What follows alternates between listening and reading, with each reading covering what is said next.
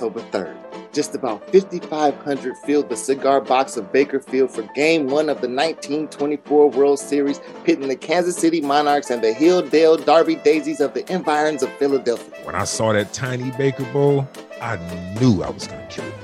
But it wasn't so needed in Game 1 because it seemed Hilldale forgot their gloves in Philly, and six errors cost them the game. Game 2, Hilldale bites back hard. They ripped out our hearts early in Game 2 nine runs in the first. Then the innings chased first Billy McCall. Then dumb luck plucked Drake off the mound, and we couldn't hit Nip Winters a lick.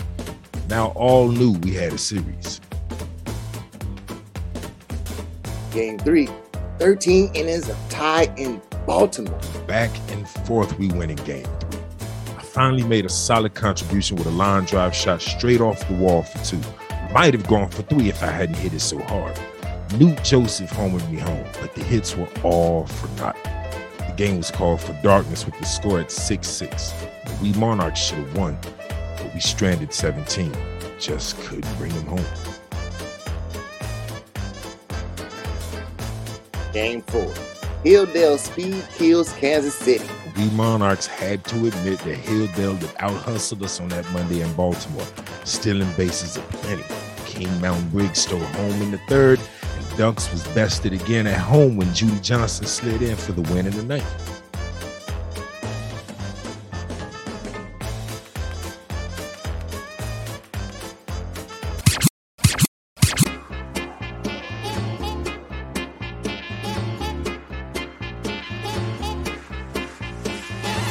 Game 5, Jay Johnson shocks Monarchs in Kansas City. We couldn't hit Nip Winters in Philly. Couldn't hit him at home but Hilldale couldn't break Cap Rogan either. We had him down 2 1 till Judy J hit an inside the park round tripper in the ninth. Jose pulled me from left for Dink Mothell. I promise you that by the time Dink got to the ball, Judy was rounding third. Game 6. Monarchs win by force of will. Hilldale put up two in the first off poor Billy Bell, and in the dugout after that, we decided, uh uh-uh, uh, not today.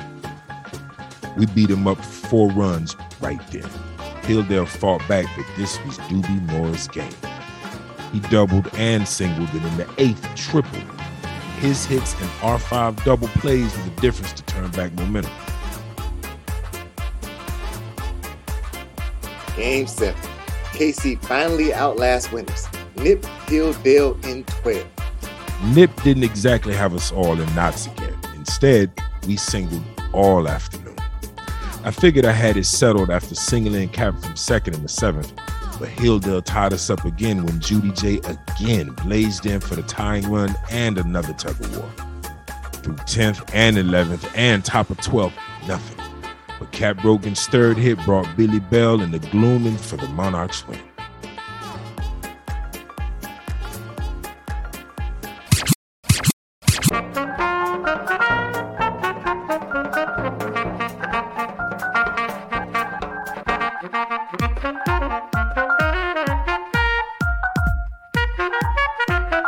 Game 8.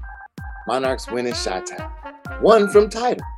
Four days later, they sent us to play in Chicago. Great time. Before this new game, I bought a new bat. Something to break my slump. This new bat got me two hits, but did little good as Rube Curry mostly dazzled all bats with blazer and junk balls alike for eight innings.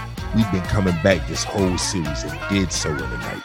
Down 2-0 in the ninth, we rallied and Frankie Duncan buzzed the lineup past Biz Mackey's in the left to win 3 2. Game down. Nip baffles Monarchs for third W of the series. We were all beginning to hate Nip Winters. We were wanting to see the backup soon. No excuses though, because no matter the pitcher, it's tough to win when you error about as often as hit. Kudos to Hilldale. Shame on us. Game team. Our third game in three days was upon us. We Monarchs torn between wanting to play Hilldale day after day, while most just wanted to dispense them already. This would be that day of reckoning. Our skip, Jose Mendez, tapped himself to pitch the game. Thankfully, Nip Winters was cashed, so we faced up against Scrip Lee, Hilldale's number three.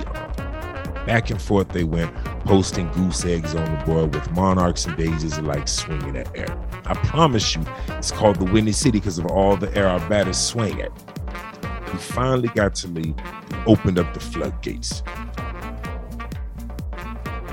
In the eighth, Dobie Moore single, McNair bunted him over. I double, Dunks walked, Skip Mendez loaded him up with a single. Newt Allen singled and Dink singled, and we were up 5 0.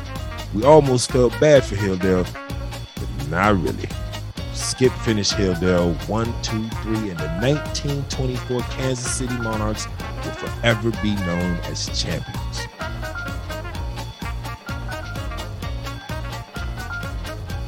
1924 Kansas City Monarchs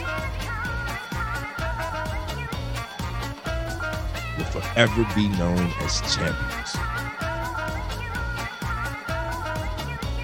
1924 Kansas City Monarchs will forever be known as champions. 1924 Kansas City Monarchs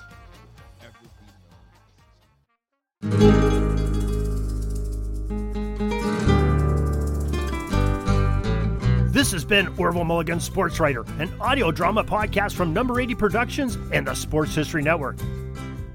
Episode script and story by Os Davis and Darren Hayes. Orville Mulligan Sports Writer stars Doug Fye, Ilona Fye, and Eric Bodwell.